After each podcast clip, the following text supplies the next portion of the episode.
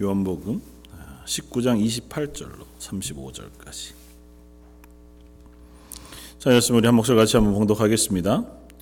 그 후에 예수께서 모든 일이 이미 이루어진 줄 아시고 성경을 응하게 하려 하사 이르시되 내가 목마르다 하시니 거기 신 포도주가 가득히 담긴 그릇이 있는지라 사람들이 신 포도주를 적신 해면을 우슬초에 메어 예수의 입에 대니 예수께서 신 포도주를 받으신 후에 이르시되 다 이루었다 하시고 머리를 숙이니 영혼이 떠나 가시니라.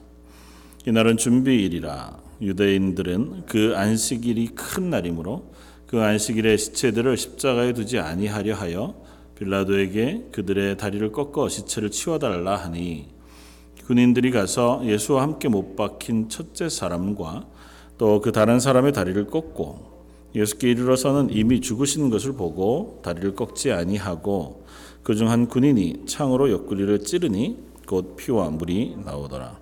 이를 본 자가 증언하였으니 그 증언이 참이라 그가 자기의 말하는 것이 참인 줄 알고 너희로 믿게 하려 함이니라. 아멘.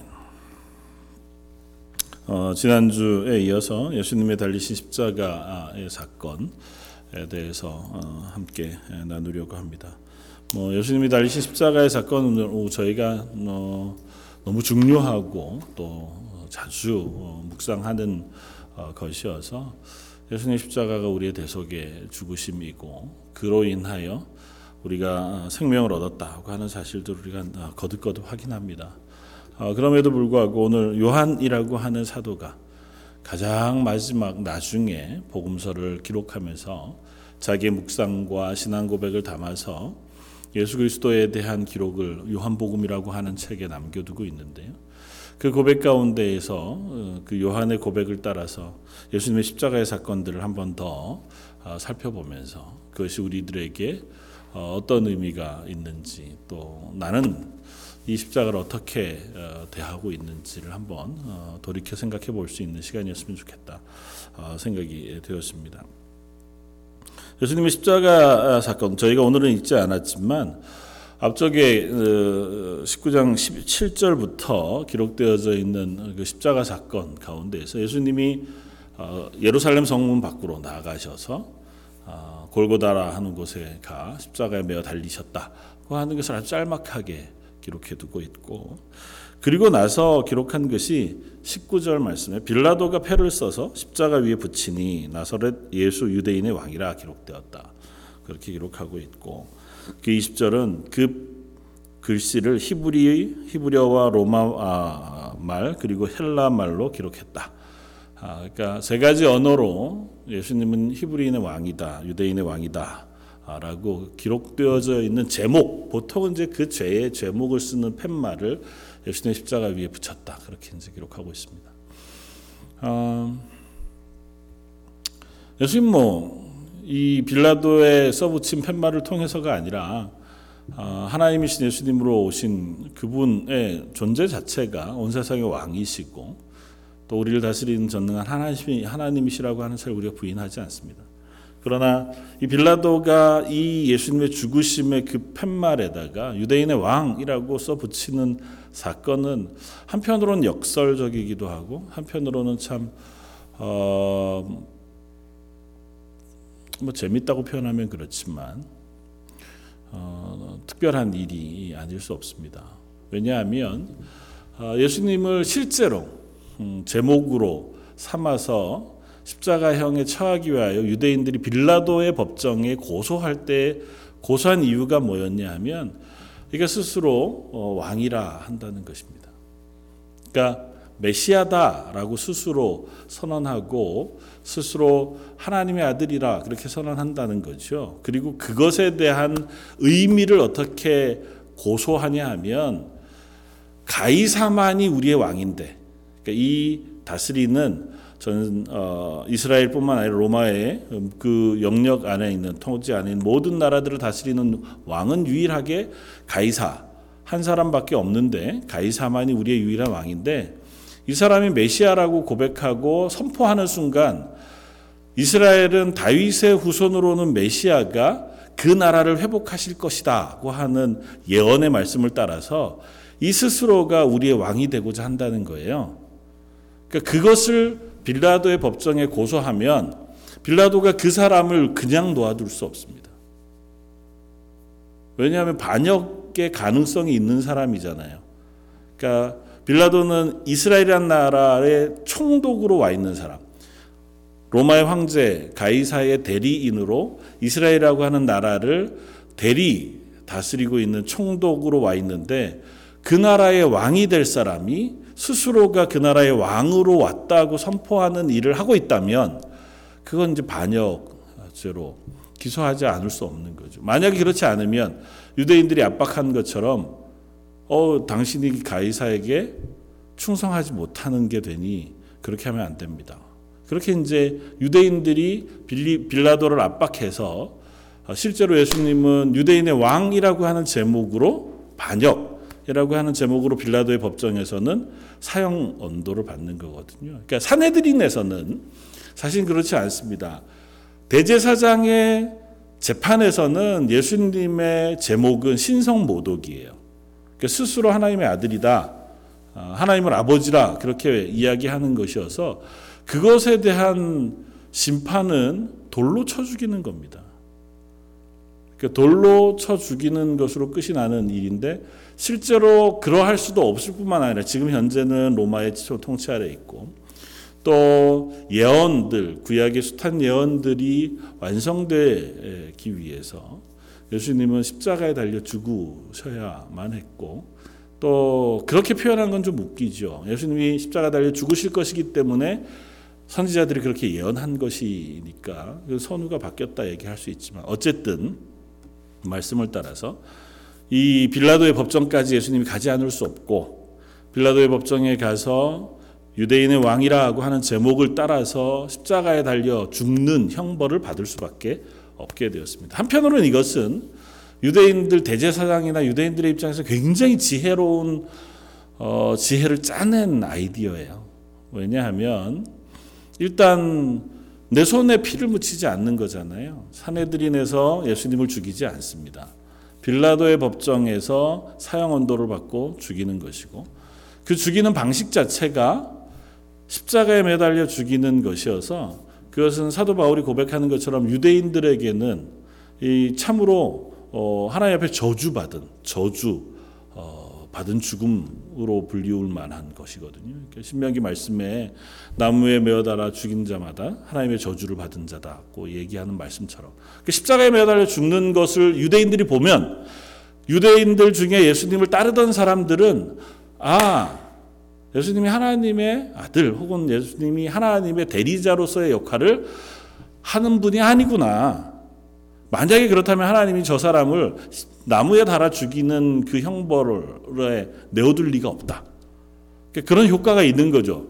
십자가에 매달려 죽이는 순간 유대인들에게 입장에서는 저주받은 사람이라고 하는 공식적인 그리고 함의적인 어, 의미를 가지고 죽게 되어지게 되고 자기 손에 피를 묻히지 않아도 되고 온 빌라도나 로마의 그 전 영역 안에서도 예수님이 죄인으로 죽으시고 참혹하게 죽으시는 것을 본보기로 보여줄 수 있는 그러니까 꽤 긴 시간 십자가에 매어 달려서 달려 있어야 하고 모든 사람들이 보는 앞에서 그와 같은 일을 당해야 하는 것이니까 유다 당국자들의 입장에서는 아주 획기적인 아이디어와 같이 지혜를 낸 것일 수 있습니다. 그런데 역설적이게도 예수님은 그 방법을 통해서 당신이 하나님의 아들이신 것을 더 선명하게 드러내고 있다고 하는 사실 우리는 어, 본문을 통해서 확인하게 됩니다.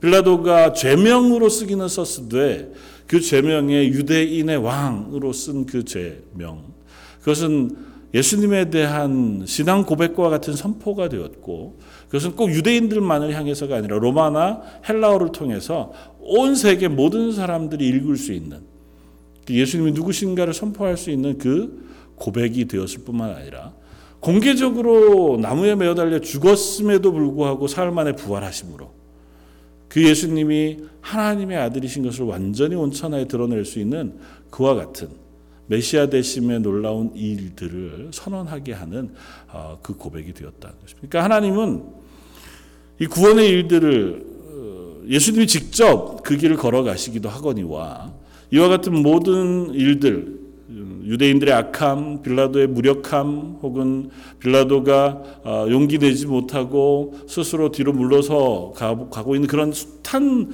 모든 것들을 다 사용하셔서 그것 안에서 예수님이 하나님의 아들이심과 구약의 예언을 성취한 메시아이신 것을 온 이스라엘에게 세계에 드러내시고 그것들을 확인시켜주는 그와 같은 길을 걷고 계시다는 것입니다. 그러니까 하나님이 하시는 일을 세상은 막을 수 없습니다.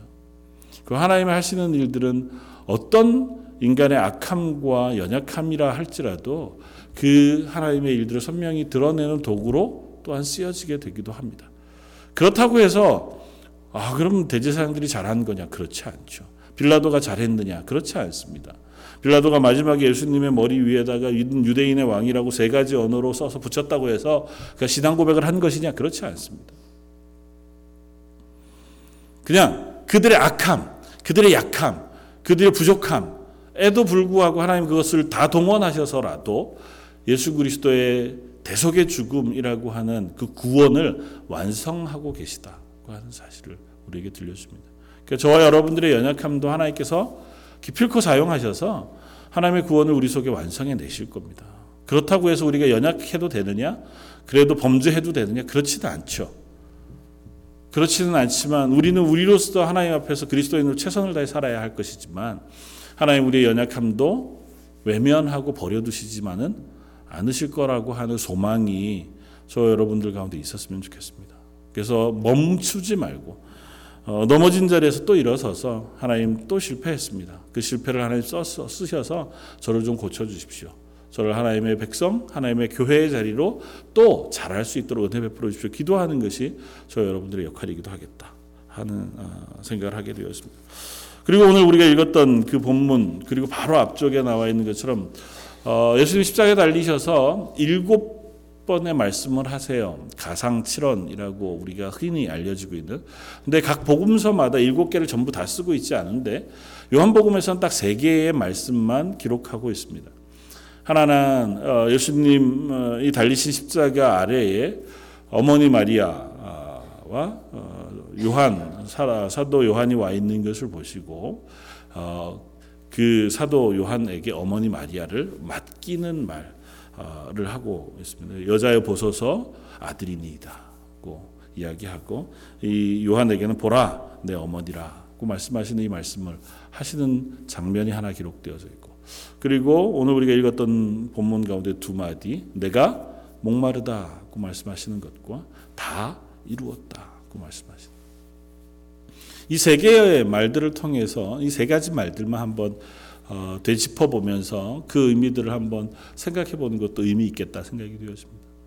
첫 번째 예수님의 어머니 마리아 그리고 여인들만 예수님의 십자가 그 아래에 와 있었다고 하는 사실을 성경 기록하고 있고 그건 한편으로는 연약한 제자들 혹은 어, 남자들이 가지고 있는 어, 부족함들을 드러내는 것이기도 하거니와 다른 한편에서는 예수님을 끝까지 따르고 있는 새로운 공동체의 출발을 이 십자가 아래에서 시작하고 계시다고 읽어도 별반 다르지 않겠다.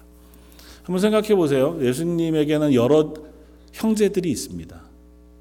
아마 예수님이 어, 십자가에 달리시던 때에 어머니 마리아 이야기만 계속해서 나오고 사도 요한에게 어머니 마리아를 맡기시는 이야기를 하는 것으로 보아 아마 아버지인 요셉은 이미 어, 하나님의 부르심을 받은 것이라고 짐작해 볼 수 있습니다. 어느 곳에서도 아버지 얘기는 나오지 않거든요. 예수님의 공생애 가운데 어머니 이야기는 계속해서 나오는데, 그러니까 아마 어, 요셉은 이미 하나님의 부르심을 받은 것 같고 어머니와 형제들이 있습니다.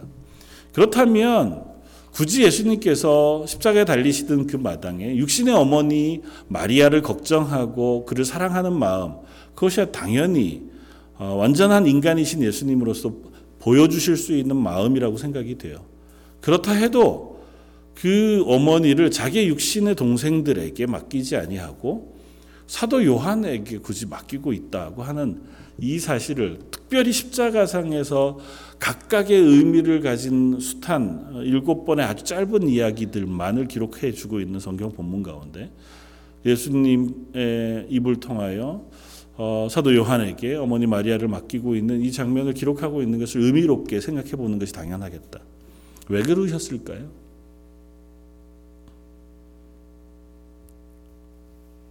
예수님은 종종 그런 말씀을 하셨어요. 예수님의 어머니와 동생들이 예수님을 찾으러 왔을 때 누가 내 어머니고 내가 누가 내 형제냐. 하나님의 말씀을 따르는 자 그들이 내 형제고 내 어머니다. 그 말씀하시는 그 이야기를 통해서 우리는 오늘 본문의 이야기도 짐작해 볼 수 있습니다. 그러니까 예수님은 육신의 관계도 물론 중요해요. 그러나 그것보다 그것이 해체되어지고 영적으로 가족이 되어지는 한 공동체가 예수님의 십자가의 사건을 통하여 시작되고 있다고 하는 사실을 어머니와 요한을 통해서 이야기하고 계신지도 모르겠습니다.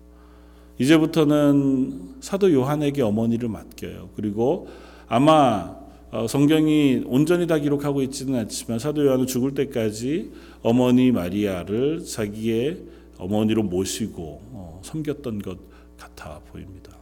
그러니까 어, 그냥 양자 삼고 한 가족이 생긴 것이라는 의미이기보다 예수 그리스도를 주로 고백하는 그로 인하여 새 생명을 얻은 영적인 의미에서의 교회, 공동체, 가족이 이곳에서 지금 탄생하고 있는 것이다. 물론 이후에 보면 예수님의 육신의 동생들도 그 교회의 일원이 돼요.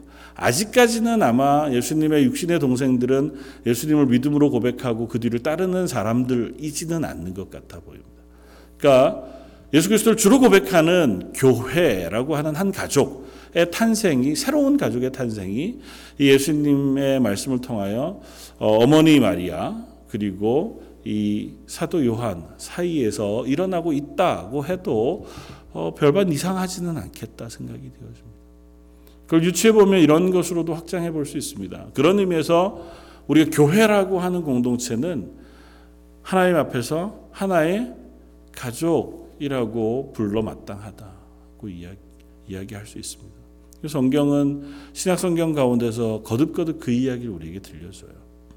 너희가 서로 형제 되었다고 하는 것과 형제와 자매 되어졌다고 하는 것과 한 아버지 하나님과 또 한 머리 되신 예수 그리스도의 지체되어진 교회로서의 우리를 설명하면서 우리는 세상에 있는 또 다른 공동체와 차별되는 특별한 공동체의 모습을 교회는 가지고 있어야 할 것을 보여줘요.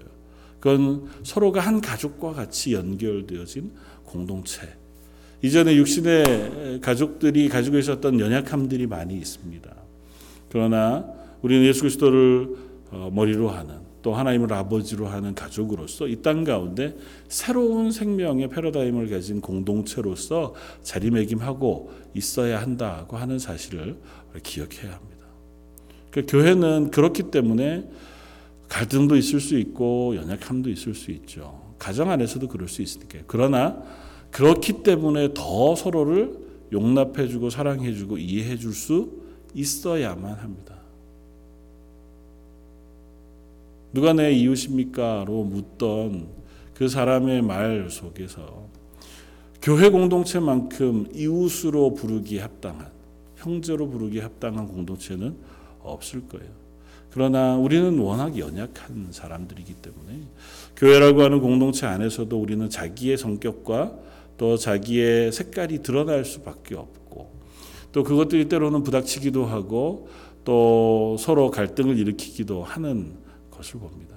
그렇다 하더라도 우리는 끝까지 이 교회가 하나의 가정이 되기 위하여 애써야 하고 서로를 섬기고 서로를 사랑하기 위하여 수고해야 한다고 하는 사실을 기억해야 합니다. 결코 교회라고 하는 공동체가 새로운 가정으로 꾸려나지는데 서로의 노력과 수고, 사랑과 헌신 없이 되어지지 않습니다. 그냥 모였으니 이제부터는 잘 될 거야. 그런 어린아이와 같은 낙관적인 생각은 뭐 실패하기 나름이겠죠. 가족도 안 그렇잖아요. 태어나면서부터 계속해서 한 집에 살아왔던 가족, 그 가족도 서로가 서로를 용납하고 이해하고 사랑하고 온전히 서로가 다 품어 안아주는 것이 얼마나 어려운지 모릅니다. 동일한 원리가 교회 공동체 안에도 있는 줄 압니다. 그리고 동일한 원리가 가정과 교회 안에 어, 심겨지고 있는 것을 우리는 기억해야 합니다. 하나님의 사랑 안에서 우리는 끊을 수 없습니다. 이 가정을 끊을 수 없듯이 교회라고 하는 공동체도 끊을 수 없습니다. 난 싫어. 저 사람은 너무너무 싫어. 그래서 하나님 나라 갈 때 저 사람은 이쪽 하나님 나라 가면 난 다른 쪽 갈 거야. 그런 나라는 없어요. 하나님 나라는 하나, 하나님이 계신 곳 하나고요. 그 하나님 앞에서 우리는 다 한 가족일 수밖에 없습니다. 이 땅 가운데에서 우리가 아직은 세상에 살고 있어서 미워할 수도 있고 싫어할 수도 있고 거절할 수도 있고 거부할 수도 있고 또 그것을 나 스스로가 외면할 수도 있을지도 모르지만 하나님의 나라에서는 그것이 불가능합니다. 그리고 분명히 이 교회는 그 하나님의 나라를 먼저 경험하고 훈련하고 또 먼저 체험하는 자리인 것을 기억해야 합니다. 교회 공동체에 합당치 않은 사람이 나는 천국에 너무 합당해 라고 얘기하는 것만큼 어리석은 건 없을 거예요. 교회 공동체 안에서 하나님이 합당한 사람으로 요구하시는 사람은 성령의 열매들을 그 성품으로 가지고 있는 사람이고 팔복에 요구하는 그 성품들을 가지고 있는 사람들일 뿐만 아니라 서로를 사랑하고 서로를 헌신적으로 섬기고 나를 낮추기를 기뻐하는 마음으로 그렇게 하나 되어져 가려고 하는 사랑하려고 애써가는 그와 같은 사람들일 때 비로소 그 나라에 합당한 사람일 뿐만 아니라 교회를 교회답게 세워져 갈 수 있는 그 역할을 감당할 수 있는 사람들일 줄 믿습니다. 저 여러분들이 그와 같은 자리에 서기 위해서 애썼으면 좋겠고 저 런던 제일 장로교회가 그런 교회가 되기를 원합니다. 누구라도 와서 아, 이 공동체 안에서 하나님의 나라를 배우고 예수 그리스도의 사랑을 배우고 하나님의 살아계심을 배워갈 수 있는 그런 아름다운 공동체가 되어져 갔으면 좋겠고 그것을 위해서 우리가 애써 수고하고 위하여 기도할 수 있으면 좋겠습니다. 우리의 실력이 한계가 있잖아요. 아무리 애써봐도 뭐 우리가 어느 날 갑자기 막 대단히 어, 겸손해진다거나 대단히 사랑이 많아진다거나 이러기는 쉽지 않잖아요. 그러니까 그것이 일어날 수 있는 유일한 방법은 하나님의 은혜가 부어지는 수밖에 없어요. 그러니까 우리가 제일 빠르게 하나님의 교회가 될 수 있는 방법은 하나님의 은혜를 구하는 것 외에는 별 다른 방법이 없다. 그것 아니면 애써 수고해 봐야죠. 우리의 수고와 기도가 우리 런던 제일 장로 교회 가운데 하나님의 새로운 가정으로 새로운 공동체로 세워져 가는 은혜가 있었으면 좋겠고 그것이 오고 오는 모든 성도들에게 영향을 미치고 함께 기뻐할 수 있는 자리에 서는 저 여러분들이 되어지기를 주님의 이름으로 축원을 드립니다. 사실 이건 얼마나 중요한지 몰라요. 왜냐하면 어, 하나님이 우리를 통하여 하나님을 가르치시기 때문에 하나님이 우리를 통하여 하나님의 사랑을 가르치고자 하시기 때문에 하나님의 사랑 우리에게 전적으로 부어진 바 되지만 그 사랑을 피부로 경험하게 하시는 것은 성도를 통해서 가정을 통해서 교회를 통해서 하나님 확인하게 하시는 줄 믿습니다. 사도 요한이 노년에 어, 교회에서 설교할 때 아마 에베소 교회의 마지막에 설교를 했었을 것이다 그렇게 짐작하는데요. 어, 유일하게 어, 순교하지 않고 노년까지 살았던 사도이기도 하거니와 반모섬에 귀양 갔다가 다시 돌아온 그가 어, 지팡이 의지해서 강단에 의지해서 했던 설교가 요한 1, 2, 3서에서 고백하고 있는 것처럼 서로 사랑하십시오라고 하는 설교였다고 전해져요.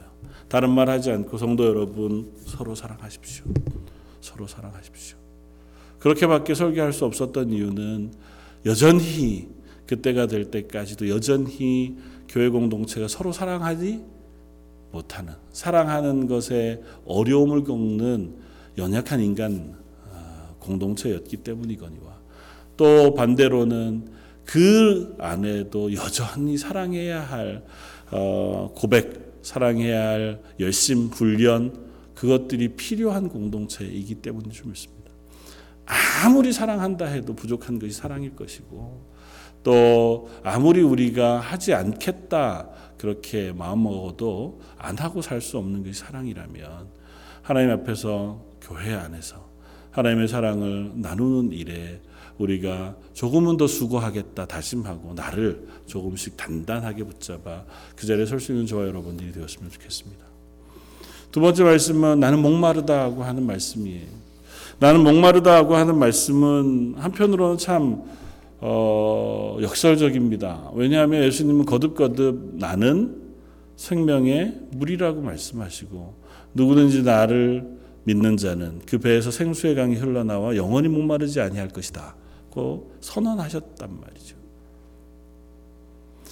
구약에서도 이스라엘 백성들이 광야를 지나는 동안 반석을 깨 반석에서 물을 먹게 하셨다고 말씀하면서 그 반석이 예수 그리스도라고 고린도전서에서 사도 바울은 선언합니다.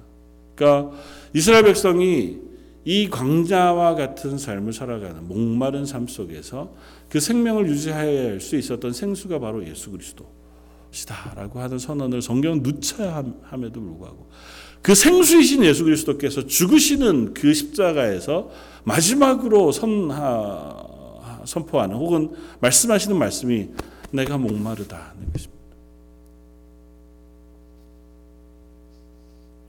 예수님 왜 목말라 하실까요?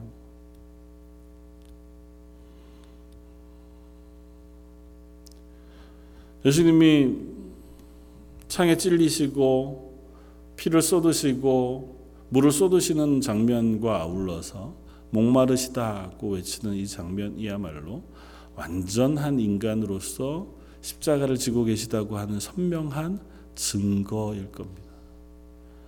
인간은 십자가형에 달리면 가장 먼저 그리고 가장 강력하게 고통을 느끼는 것이 갈증이라고 해요.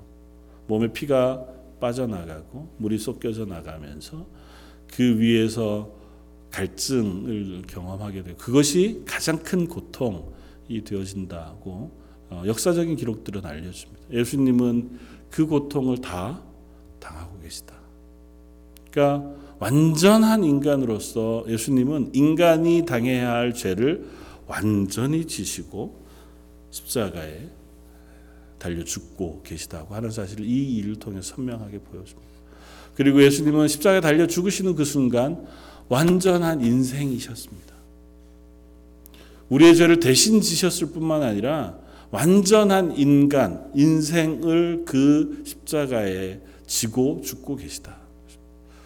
성경은 종종 인생을 목마름 혹은 갈증으로 표현하고 그 인생의 괴로움과 어려움을 말아 쓴 물로 표현한 표현들을 우리가 가끔 읽을 수 있습니다. 하나님 앞에서 우리의 인생은 어쩌면 하나님 없이 살아가는 인생으로 목마른 인생, 하나님을 향한 갈증을 다른 것으로 풀기 위하여 목마른 인생의 삶을 살아가게 됩니다. 하나님이 없기 때문에 우리는 갈증을 느끼는 것인데 그걸 자꾸 다른 것으로 채우느라고 그것에 관심을 두고 애쓰고 시간을 쓰고 마음을 쓰다 보니까 금방은 채워진 것 같고 갈증은 치유한 것 같다가 조금 지나면 또 목이 마르고 또 갈증이 느껴서 또 다른 것을 추구하고 또 다른 것을 추구하고. 그래서 추구하던 것이 세상의 쾌락이기도 하고 우상이기도 하고 돈이기도 하고 또 다른 성적인 유혹이거나 무수한 이 세상의 것들을 추구해 그것으로 나를 만족시키려고 하는 그와 같은 갈증 어린 삶을 살아가는 그 인생을 예수님이 입으시고 십자가에 달려 돌아가시고 계시다. 예수님의 목마름은 그 인생이 가진 목마름의 처절한 표현이 다름 아닐 수 없다고 하는 사실 우리는 확인할 수 있습니다. 어떤 신학자는 예수님의 십자가의 목마름을 이렇게 설명하기도 했습니다.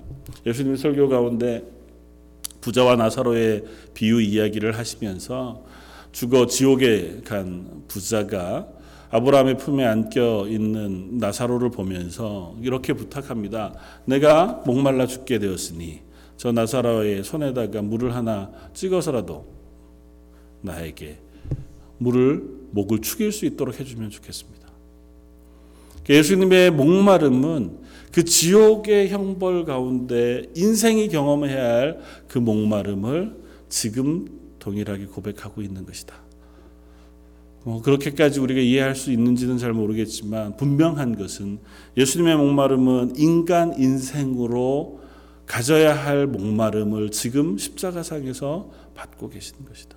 그냥 십자가를 지고 죽기만 하는 것으로 우리의 죄를 다 대속하는 것이 아니라 예수님의 인생 전부를 통해서 그리고 그곳에서 당하시는 고난과 그곳에서 당하시는 인생으로서의 모든 것을 통해서 우리의 죄 그리고 우리의 연약함 우리의 실패들을 씻고 계신 예수님의 모습을 우리에게 보여주고 계시다는 거죠.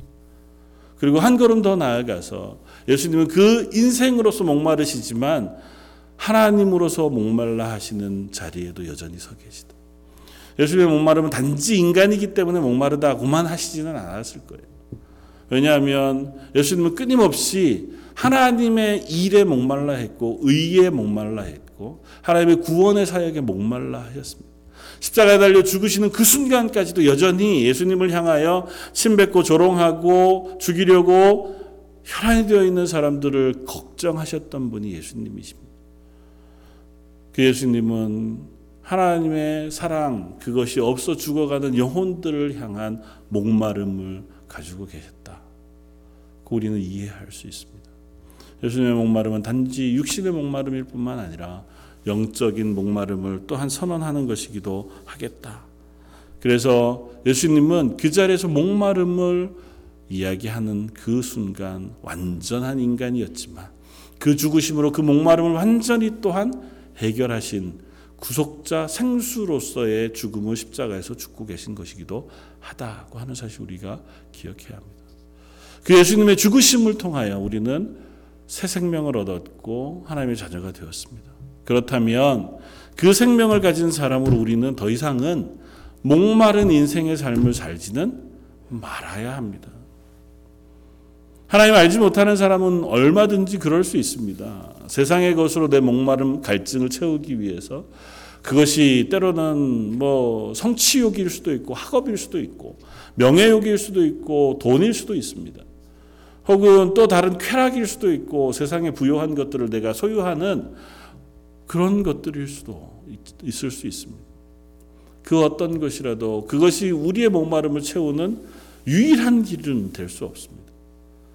우리의 목마름을 채울 수 있는 유일한 길은 하나님을 통하여 그 하나님과의 연결고리 그 관계가 회복되어짐으로 인하여 비로소 근본적으로 우리의 목마름은 해결이 되고 그 위에 우리에게 부어주신 은혜와 은사들을 사용하여 하나님의 사람으로 이 땅을 살아감으로 우리의 목마름을 해결해 갈 수 있는 그와 같은 하나님의 사람인 것을 우리가 기억하셔서 저 여러분들의 삶의 목표가 삶의 자리가 세상의 것에 목말라 하는 것에 멈추지 말고 하나님으로 인하여 하나님의 의에 목말라 하고 하나님의 나라의 뜻에 목말라 하는 그 같은 교회가 되기를 원합니다.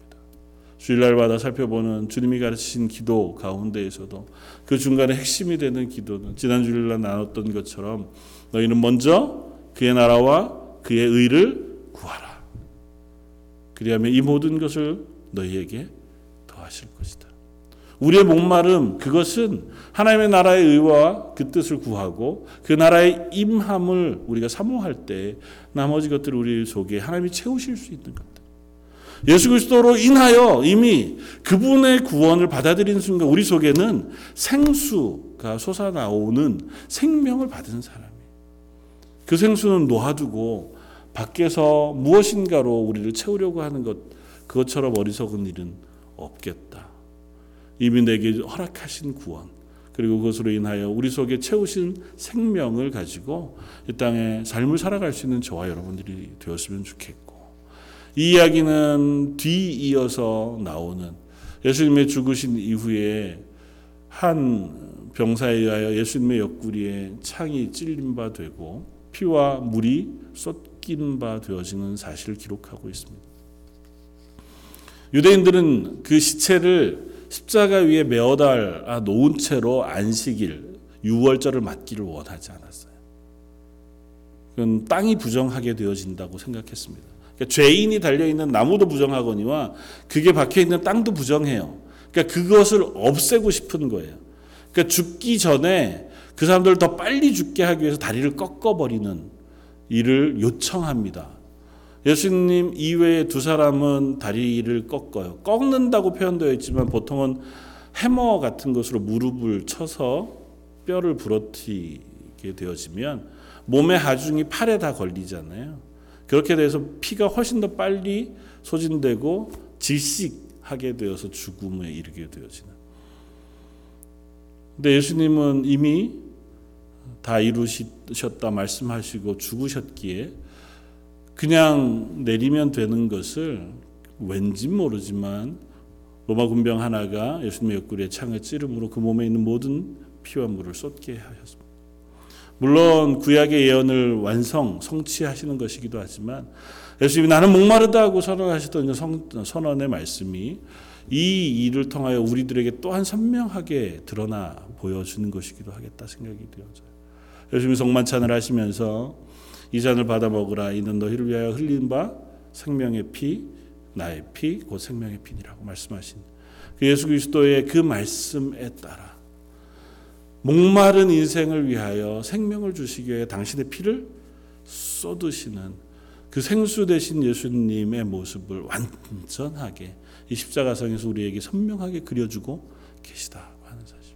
우리는 그 생명을 받아 누리는 사람이고 그 생명의 피로 씻은 바 되어진 사람이라고 하는 사실 우리가 기억할 수 있으면 좋겠습니다. 우리가 갈증이 날 때마다 우리 인생으로 인하여 힘겨울 때마다 예수님의 생명의 피, 생명의 물 그것이 제 속에 다시 채워지기를 소원합니다. 그것으로 인하여 제 갈증이 깨끗이 씻겨지고 그것으로 인하여 제가 다시 하나님 앞에 나아갈 수 있는 은혜를 허락해 주십시오. 기도할 수 있는 저와 여러분들이었으면 좋겠습니다. 세상의 것 그것도 우리에게 때로는 청량감을 줄 수 있습니다. 세상의 것을 하나님께서 우리에게 만족해 해 주심으로 우리를 이 땅 가운데에서 기쁨으로 살아갈 수 있도록 은혜 베푸시기도 합니다. 그러나 예수 그리스도의 피로 인하여 부어지는 그 생수의 기쁨, 생명의 감격보다 더 평안하고 더 큰 것으로 우리를 채우실 만한 것은 없는 줄 믿습니다. 기도하면서 저와 여러분들뿐 아니라 우리 주변에 우리 교회 가운데 그 예수 그리스도의 십자가의 피로 인한 그 구원의 감격, 그 생수 대신 예수 그리스도의 생명이 흘러 넘치는 만족하는 하나님의 교회가 되게 해주십시오. 기도할 수 있는 저와 여러분들이었으면 좋겠습니다. 마지막으로 예수님은 다 이루었다고 선언하십니다. 그리고 다 이루었다고 선언하신 이 말씀은 예수님이 이 땅 가운데 공생의 사역을 마치시면서 십자가에서 대속의 죽으심을 마치시면서 선언하고 있는 마지막 선언이기도 합니다. 말 그대로 다 완성하시고 그 완성을 선언하시는 선언일 것입니다. 예수님은 이 선언을 통하여 예수님이 행하고 계신 그 대속의 죽음, 그 대속을 완성하셨습니다. 우리의 죄를 속죄하는 속죄를 완성하셨고 하나님과 우리 사이에 막힌 담을 허시는 화해의 죽음을 완성하고 계시다고 하는 사실 우리는 이것을 통해서 확인합니다. 거듭거듭 여러 번 설명했지만 예수님이 다 이루셨다고 선언하는 테텔레스테이라고 하는 타이라고 하는 이 헬라어는 일상적인 용어로 쓰인다고요. 물건을 사고 팔면서 어떤 물건을 샀을 때에 그 물건에 대한 값을 지불하고 나면 그래 네가 물건 값을 다 쳐, 다 지불했다. 고 표현하는 표현이 바로 다 이루었다고 하는 이 헬라어 말이라. 우리 인생의 죄값을 다 치르신 예수님께서 그 죄값을 다 치르셨음을 선언하는 그 선언이 다 이루었다고 하는 선언 속에 말씀하고 계시는 거예요. 예수님의 죽으심을 통하여 우리의 죄값을 완전히 치르셨다고 하는 것을 예수님이 선언하고 계시다는 것입니다. 예수님은 그 죄값을 완전히 치르시기에 죽으시고 장사되어 저 죽음의 3일 동안 완전히 넘기우신 바 될 수밖에 없는 것인 줄 압니다. 그 십자가에서 우리 죄가 함께 못 박혔다고 하는 사실을 우리가 믿음으로 붙잡을 수 있기를 원합니다. 하나님이 치르신 그 완전한 속죄를 우리가 믿음으로 붙잡고 그 은혜를 베풀어 주신 하나님 앞에서 내가 이제는 죄 없이 함을 받은 새 사람이라고 하는 사실을 누차 고백하면서 믿음으로 붙잡고 살아갈 수 있어야 할 줄 믿습니다. 나 왜 아직 안 되지? 나는 아직 왜 안 변했지? 아직 안 변할 수 있죠. 그러나 이미 그 죄의 값은 치른 바 되었습니다. 흡사 이것과 비슷합니다. 우리가 죄를 짓고 그것에 대한 벌금을 내는 벌금 고지서를 받았다고 하면 벌금을 내고 나면 그 죄에 대한 의무 혹은 죄값은 치른 게 돼요. 그러니까 너는 벌금을 다 냈다. 그리고 우리가 다 끝이 납니다. 그럼에도 불구하고 여전히 벌점 같은 건 남잖아요. 운전면허 해보면. 그러니까 우리 속에 죄의 속성 혹은 죄로 인한 그 죄의 영향은 여전히 남아 있습니다. 하나님 앞에서 우리의 죄가 다 용서함 받았지만 그러나 이 땅을 살아가는 동안 우리는 여전히 죄인으로의 삶을 살아요. 그럼에도 불구하고 우리가 붙잡고 놓치지 말아야 할 것은 나를 구원하신 구원의 완전함. 그것을 의지하고 붙잡아 하나님 내가 하나님 앞에 구원받은 완전히 새롭게 되어진 사람인 것을 스스로 확인하게 해 주십시오. 내 스스로가 그 기쁨으로 그 감사함으로 그 은혜로 더불어 하나님 앞에서 하나님과 동행하는 삶을 살아가도록 애쓸 수 있게 우리 스스로를 바꾸고 변화시키기 위해 애쓰는 그런 자리에 서야 할 줄 믿습니다. 하나님은 완성하셨어요. 하나님과 우리의 사이에 담도 하셨고 우리의 죄값도 치르셨고 우리를 완전히 의롭게 하셔서 새 생명 만드시는 것도 하나님은 완성하셨어요. 이제는 그 완성하신 하나님의 선언을 붙잡고 그 하나님이 오라 하시는 곳까지 달려가고 따라가서 그 하나님이 기뻐하시는 백성, 자녀가 되어지는 것이 저와 여러분들의 길인 줄 믿습니다. 어쩌면 그 길을 완성할 때쯤 되면 하나님이 저와 여러분들을 부르셔서 하나님의 나라 백성 삼으시는지도 모르겠습니다. 아직 우리가 이 땅에 그 길을 걷고 있는 것은 그 수업이 아직 끝나지 않았기 때문인지도 모르고 또 저와 여러분들을 통하여 주변의 누군가에게 그 사랑을 나누게 해, 해야 할 일들이 여전히 남아있기 때문에 저 여러분들 이땅 가운데 놓아두시는 줄 믿습니다. 저희가 이 땅 가운데 그리스도인으로 하나님의 교회로 살아가는 동안 하나님 저희를 부르신 그 부르심 완성하신 그 구원 그것을 붙잡고 그것을 누리고 또 그것을 나누고 증거하고 드러내는 그런 하나님의 사람 되게 해주십시오. 기도하는 저 여러분들 되시기를 주님의 이름으로 부탁을 드립니다. 같이 한번 기도하겠습니다. 다 이루었다 말씀하시고 머리를 숙이니 영혼이 떠나가시다고 성경은 기록합니다. 우리가 당해야 할 모든 고난, 죽음, 그 목마름을 다 지시고 우리의 죄 그것을 사하시기 위하여 십자가의 죽음을 기꺼이 받으시고 그 죽으심으로 인하여 우리에게 새 생명의 소망 그 선물을 허락해 주셨으니 감사합니다. 저희들의 삶이 그 생명을 받은 새 사람 그 삶을 살아갈 수 있기를 원합니다. 여전히 우리는 연약해서 아직도 옛 사람의 습성을 가지고 옛 습관을 따라서 낙심하고 실패하는 자리에 서기를 더 시워하는 사람들인지 모르지만 하나님이 바꾸셨다 말씀하셨사오니 저희가 그 말씀을 의지하여 믿음으로 하나님의 가정, 하나님의 새 사람, 하나님의 새 백성, 제자 이 자리에 서게 하여 주옵소서. 이 수의 변화와 예배하는 모든 성도들에게 성령의 충만한 은혜와 은사를 부으시고 믿음의 담대한 것들을 허락하셔서 하나님 기뻐하시는 자리에 설 수 있는 하나님의 사람들 되게 하여 주옵소서. 오늘 말씀 예수님 이름으로 기도드립니다. 아멘.